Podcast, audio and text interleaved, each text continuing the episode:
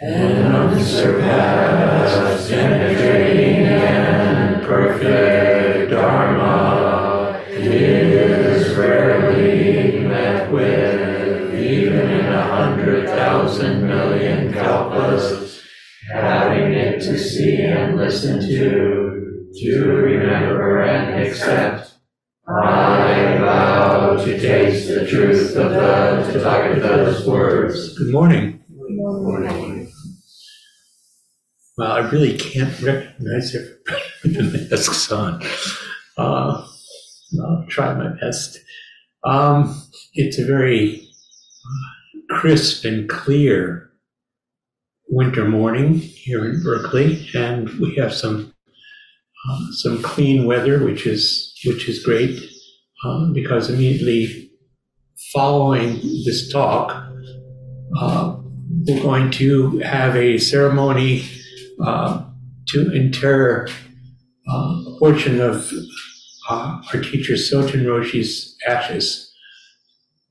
That's what's uh, wrapped in white there on the on the altar, uh, and we have a there's a beautiful stone that uh, is in the back in the memorial garden that uh, that Sojun picked out at Tassajara, uh, and with with some difficulty, it got uh, shipped down here or up here from Tassajara, and then with even greater difficulty, we figured out how to move it from the driveway into the garden and, and actually to to plant it there where it where it looks like it was there forever, except it wasn't. It had to be put there. So we're gonna have this ceremony. It's a the stone is uh, well, Sojun Roshi was an artist, and uh, before this place was his canvas, um, he was a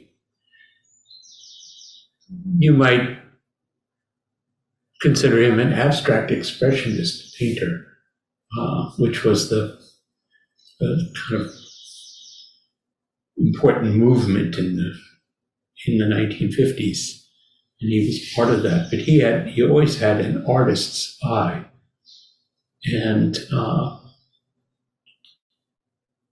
once that stone was placed there, uh, you can see its expression of his artist's eye, and it's it's a to me it's a self-expression because uh, there's something about the roundness uh, of that stone that uh, evokes or invokes uh, a sense of of Sojun for those of us, at least for me, and uh, I think for others who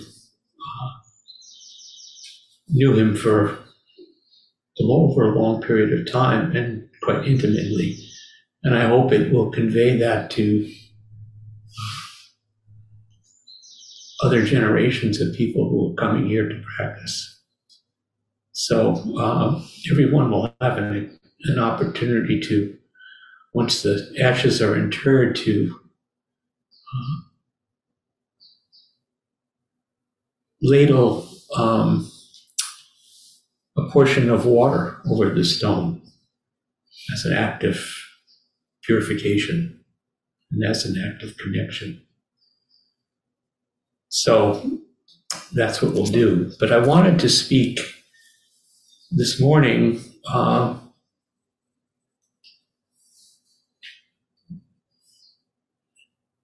to my mind, uh, this place and this practice was uh,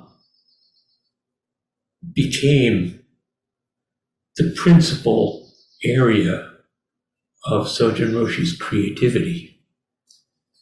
And uh,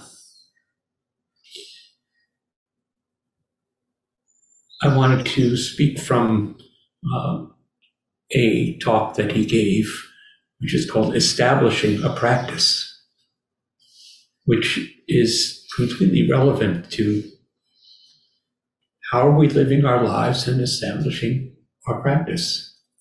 Uh, this is part of a book that uh, is a part memoir and part collection of lectures from Sojun Roshi. It's called uh, Seeing One Thing Through. And this is, I'm pleased to say that uh, Ron Nestor and I have, uh, we have handed off the manuscript to the production team at Counterpoint Press. So it's, it's really in the works now. And I think that with luck, it'll be uh, published sometimes in sometime in this year. Um, but it's it's out of our hands at last, thank God. Uh, Ron Ron sitting there put a lot of work into it over the last three years, uh, and there are other people in the sangha who also contributed mightily to pulling this together. Anyway, this is one of the lectures that I'm going to speak from, not to read the whole thing. So it begins when Suzuki Roshi asked me to establish a Zendo in Berkeley in 1967. I found a wonderful old Victorian. I determined that I was going to sit there every morning and every evening. And if somebody else came, that was wonderful. If nobody came, that was okay too. But someone always came, and little by little, we had a community of practitioners, Sangha. It took many years before the Sangha actually matured. Uh, at the point that he was uh, writing this, um, which must have been um, 1993. He says, after 26 years, we still have some of our original members practicing regularly. Well, uh, there's a few almost original members who are still practicing with us, uh, and a few uh, who lived in that old Victorian on Dwight Way and remember it fondly. Together, we have been through many changes and phases, and I think that that kind of mutual support creates something wonderful. Each member should have something to do to take care of the place itself. So, this is in the realm of, of doing, of Sangha activity uh, that is uh, kind of what you do when you have begun your, your actual uh, zazen practice. So somebody's assignment may be to take care of a certain space or to take care of one of the altars or a section of the garden all of the all these small things add up and that responsibility ties us all into mutual stewardship then everyone feels appreciative for everyone else and feels i'm supporting your practice and you're supporting my practice. So without using the word uh, my my feeling is that without using the word, Sojun assumed that there was a virtue of in community.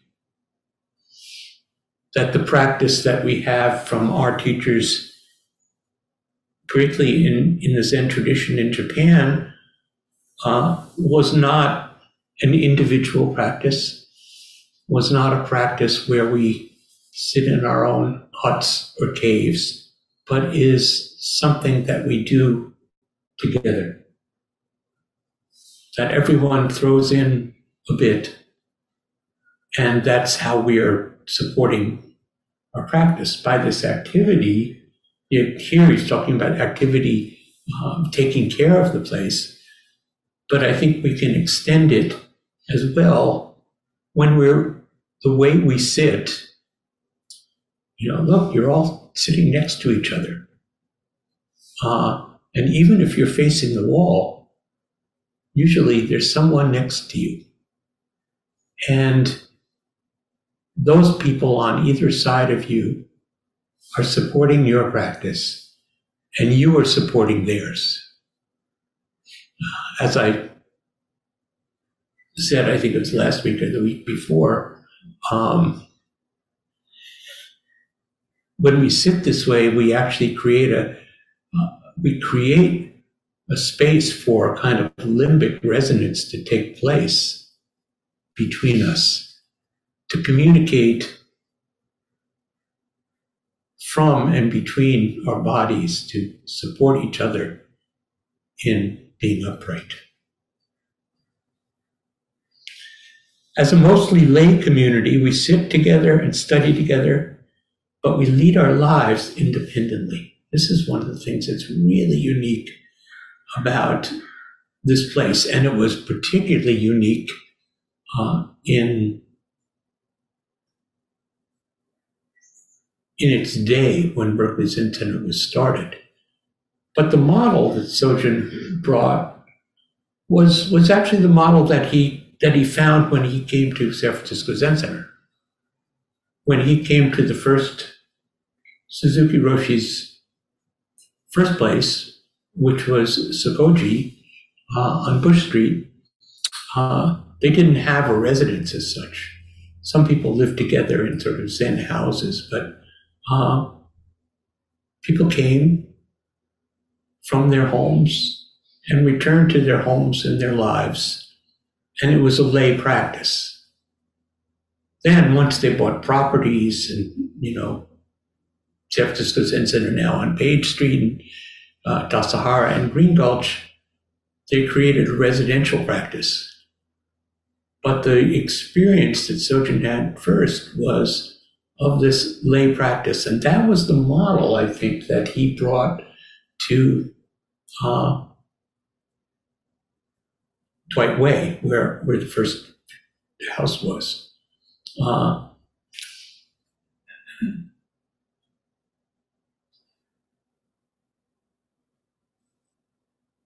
so he says, Our center in Berkeley, speaking of this place now, uh, is more than just four buildings. It's a Zendo, a community space, and a residence, with most of our members living in the surrounding area. When we come together to do this, there's a kind of cooperative mutual support that is most valuable.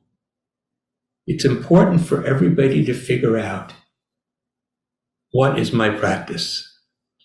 And this is the, one of the, one of the pivot points, I think, of this, of this piece. He says, How can I arrange my life so that my practice harmonizes with my other responsibilities? In other words, how do we see our life as an integral whole? And that whole is contained within the space of what we see as practice.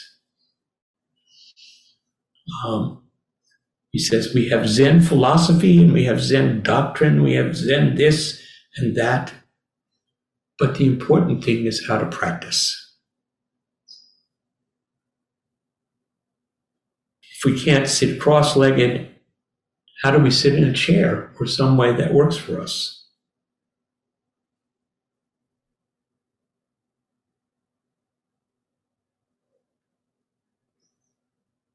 The two sides of every practitioner that every practitioner is dealing with is the balance of how to establish a zendo practice, a practice here, of you could call it formal practice, and how to practice in our daily life.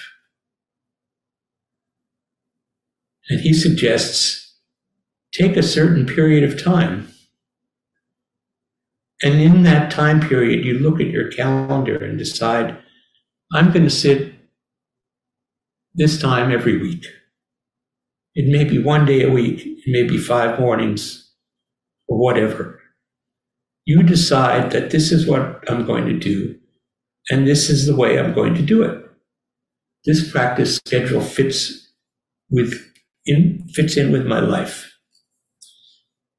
I remember Sojun Roshi saying at some point, uh, he was describing what he thought of as authentic practice.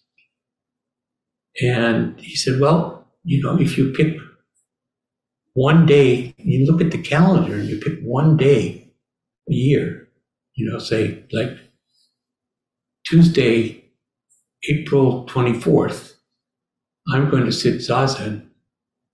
And the day rolls around and you sit zazen.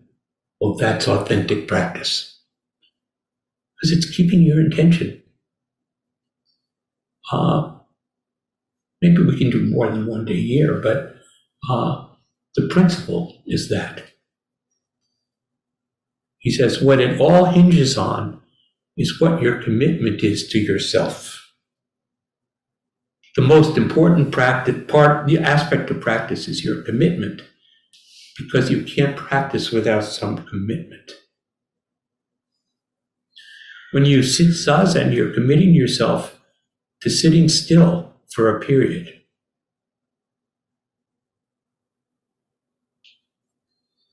Zazen must become an integral part of your life. If it's not an integral part of your life, it's not true zazen, because zazen is nothing more than the way you live your life. So it's not like this special activity that we come and we just do it here and we think that we're good, disciplined Zen students because we come to the come to the Zendo. It has to permeate our lives to where it affects all that we're doing. We have to give it the space to do that. Suzuki Roshi would say that Zen practice is living your life moment by moment. So you have to be careful how you make your commitments. Many people have a tendency to overextend themselves. Uh, so they may try to sit five days a week. But if this is not realistic, you become discouraged. So after you have this trial period to see what, what the shape of your Zendo practice might be, you say you review it. Did it work? Yeah. So you extend it another week or month. Or no, that didn't really work so well.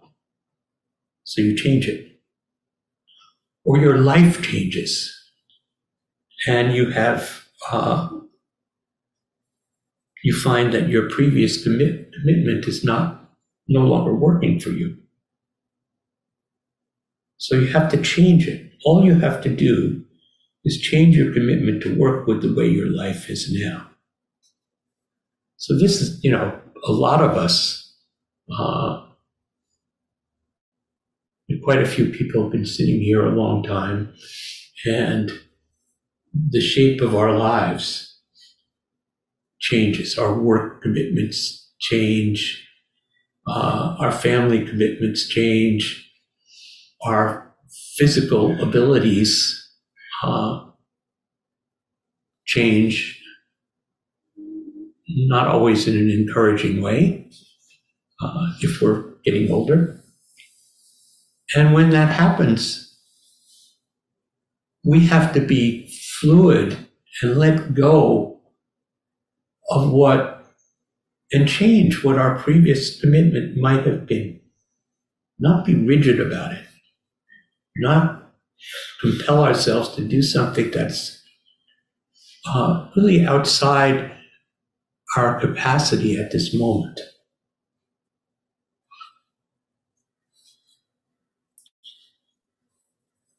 Sojun says you keep experimenting until you find your proper rhythm. And it's up to each one of us to find out how to do that. If you're in a monastery, you commit yourself to whatever the monastic schedule is and you follow that. But here, everyone has to make their own practice schedule. So monastic life is, is really wonderful. Um, but what it and what what it offers is the way I think of it is a kind of uh, exoskeleton. You know, the the framework of practice is the schedule, and your responsibility, if you're living at the monastery, is to just keep the schedule. Um, and that has its own difficulties. Everybody who's done that uh, knows that can be really hard.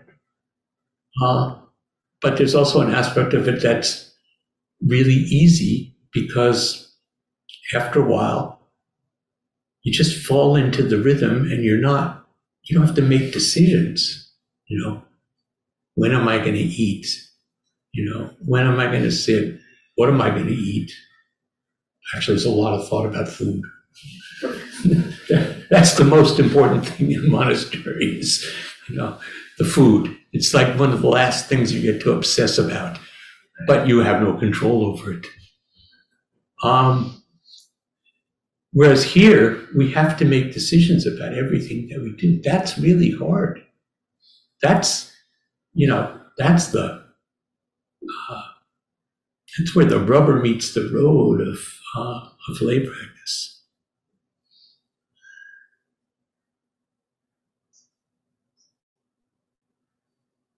So Sojun suggests here everyone has to make their own practice schedule. And then he says, and it's your responsibility to create it with your teacher. It's good to go to your teacher and discuss your zazen schedule uh, and what can be expected of you. Because sometimes the teacher thinks that you're doing one thing and you're actually doing something else. If the teacher doesn't know that, they may expect something from you that shouldn't be expected. So it's very good to keep in contact with your teacher and discuss your practice. When you share what you're doing, it makes your commitment more realistic. So, talking about this with uh, my wife Lori, when we came here, when we came to practice, the assumption was one had a teacher. One may have had, it may have been formally a teacher, it may have been uh, a respected senior that you saw as a practice leader, but it was very clear that that was kind of, that was the way we worked, and that um, in some sense, there was a there was a bond and an accountability, and um, that was great. I really, you know, when I developed, you have to develop that relationship. When I developed that relationship with Sojun, uh, I was very happy because it was a reliable uh, and honest relationship. And I just would encourage you, I think um, the way times have evolved, uh, sometimes there's a hesitation for people to uh, to have teachers. Uh, something that we can talk about, but I'm not talking about a teacher in some like heavy uh, hierarchical role. I'm thinking about just who do you talk to? Who can you build trust with to really speak about uh, what's going on in your life of practice? Be honest with it and to get honest reflection back. So I just want to encourage you without lingering on that point right now. When you share what you're doing, it makes your commitment more realistic. Practice needs this kind of intentional commitment because otherwise it's based on what we on the way we feel. Uh, feelings are important, but if you only depend upon your feelings, it's not real practice because feelings are not reliable. We may have noticed that. They, they change, feel one way one, one way on a certain day and another on the next day. And then you get to this really, it's a deep point of this talk that's challenging for us. He says, real zazen is when we practice without preference. We're not trying to get something good. We're not trying to get something bad. We're not trying to get anything. We're just giving ourselves to ourselves in order to establish ourselves on ourselves. We're just trying to give ourselves, we're just giving ourselves uh, to ourselves in order to establish ourselves on ourselves. And that's a wonderful kind of gift. And uh, I suspect we're going to spend a lot of time together uh, in days, weeks, years to come, trying to understand what that means. Really encourage you to think about what that means for you. What does it mean to settle the self on the self. It's an expression of uh, Zen Master Dogen's. So that's where Sojun ended the lecture. And there's a kind of lively question and answer that I'm going to excerpt a little before we take some questions here. Uh, so, first question is is the commitment just to seek Zen, or does it include that my room will be tidy also?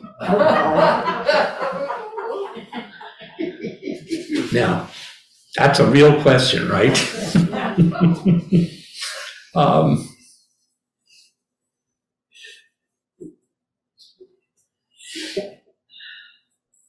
and it gets one of these uh, yeah, slippery answers, I think, from Sojun.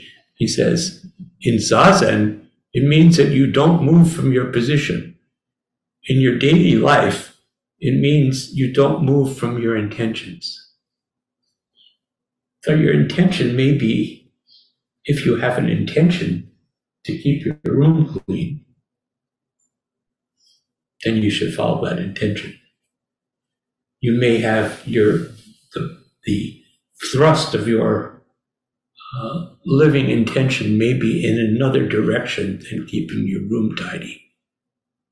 Uh, but maybe the good thing to do, if if your room isn't tidy, maybe close the door so that you're not imposing it on everybody else that you live with, you know, and so that when you walk in the door, you have to face your own mess.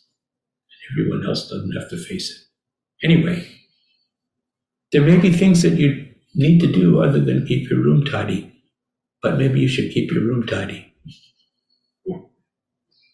That's what I think.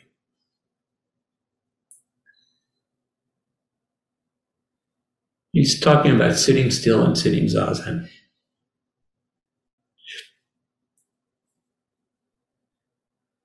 And this touches on a, this touches on a dialogue we've been having over the last couple of weeks. For the most part, it seems like uh, sitting still and doing zazen would work well. But then, when my daughter comes in and says, "But I have to do this and that," then I find myself saying, "But I have zazen this morning."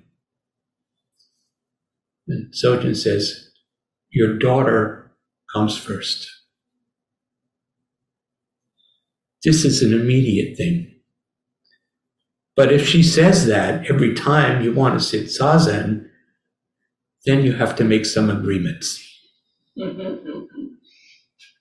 It's a kind of give and take. When your life is involved with various things, or I say when your life is involved with various people, like your family, they all have to intermingle somehow. So there has to be space for children, space for family. You know, you'll go off to sit zazen and somebody else resents it. That's a problem that a lot of people have to deal with. You know, the further this comes up, um, because our lives are so pressurized that um, sometimes it may all often feel there's not enough time. And so if you're going to sesshin, uh, it may feel like you're borrowing or taking time for your family. So you have to talk about this. You have to get this out and keep it on the table. Um, you're gone all day to a session and your husband or wife is doing something else. It's good if your family is very understanding, but you have to be careful how to regulate your practice so it integrates with your other responsibilities. Lay practice, which is the kind of practice that we have here, even for those of us who are wearing robes. Uh, we're living in the world in our particular tr- tradition, um, to wear a robe doesn't imply celibacy uh, or any kind of isolation. We're right here in the world. So, lay practice means that you have to take the responsibility for integrating it with your family, your work, and other activities. And it's going to be something that is going to create a little problem. And everybody has to be able to accept that problem. Actually, I have to accept that problem in my life. It's not just that everybody else has to accept that problem. It's like, as a practitioner, each of us has to accept that problem. Question It sounds like it's just more practice. You can either escape your family responsibilities by saying, oh, but at such and such a time I sit zazen, or you can use family or whatever as a means of saying, oh, well, I can't sit zazen because I have to do such and such. It seems like it really has to be continuously weighed and reassessed. And Sojun says, that's right. It does have to be continually weighed and reassessed. People within a family have to give each other space to do something without feeling that somebody is running away. It's really good if you can take the quality of your practice and extend it to your family, extend it to your workplace and to your world. That's what makes the practice not self centered. It's not something you do just for yourself. And even though you do it by yourself, you're doing it if you're doing it just for yourself, it's not practice. So the point of this practice is to integrate ourselves, integrate our lives, and to whatever we may learn here, and facing ourselves and facing our work, facing our the wall, we need to carry it forward into our life.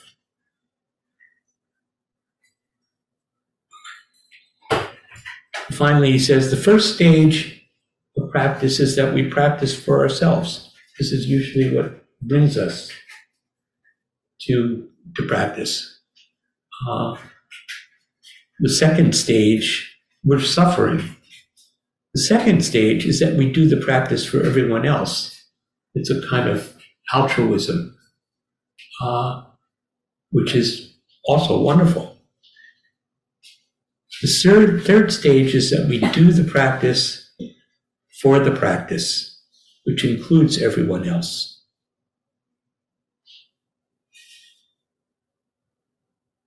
But to do the practice just for the practice is the practice of no self. And others get taken care of without us taking care in a particular way or uh, without us getting taken care of.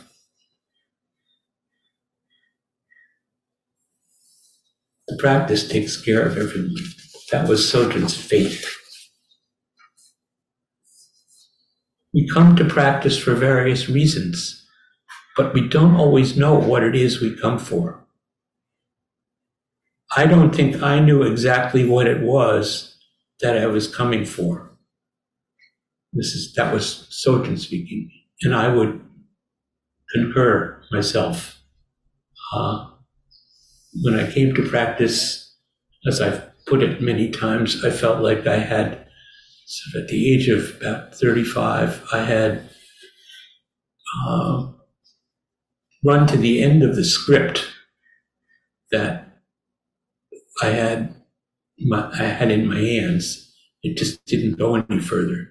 I had to do something. And I came here.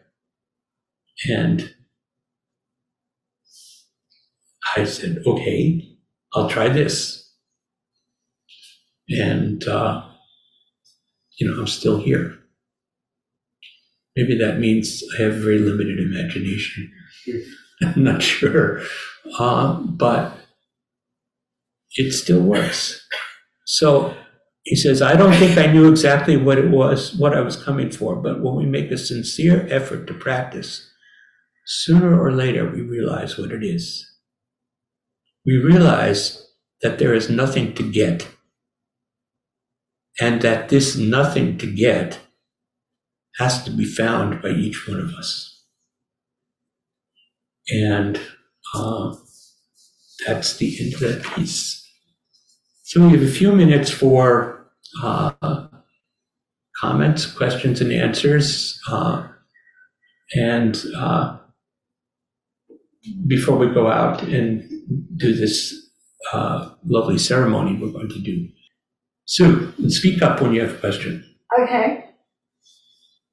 I love this talk. I love this, what you spoke about and, and sharing Sojun with us. That I vaguely recall being here for that talk.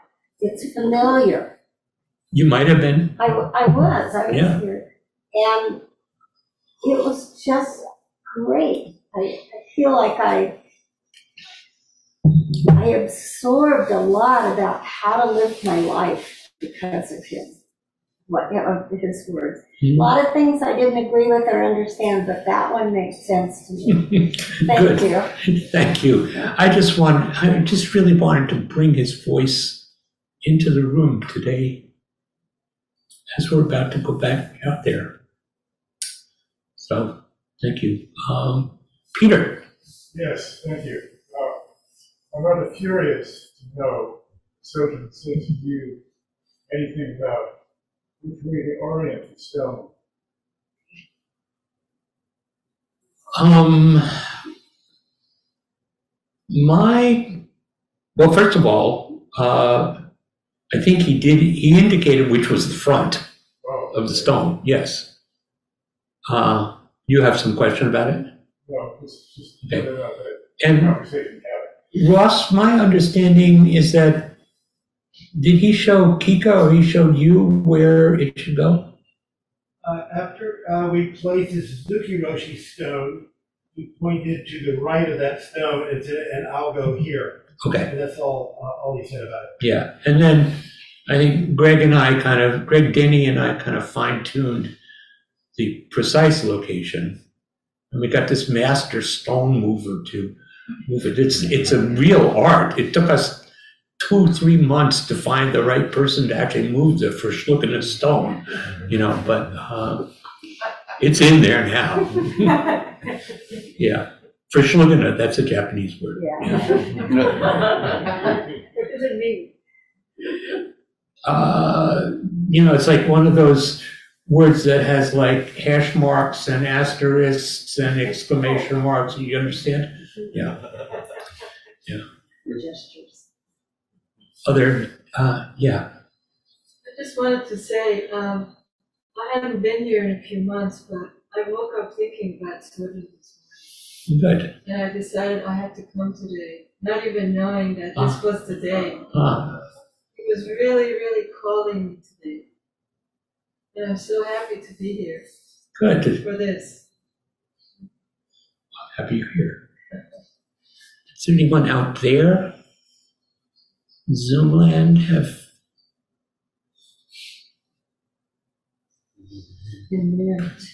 Mira? Well, I've been sitting here um, since I was 28, and I've not continuously pretty with you. So, but anyway, I've been in many relationships, and I just want to say that practice has created challenges, struggles, difficulties in all my relationships, even the one that I met here. So, uh, good luck.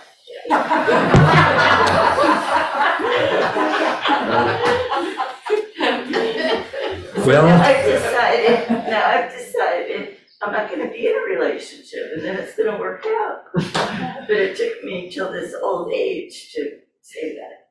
Well, that's good. I mean, I, for, for me, I've been, I've been in a relationship for 34 years and it's a big problem.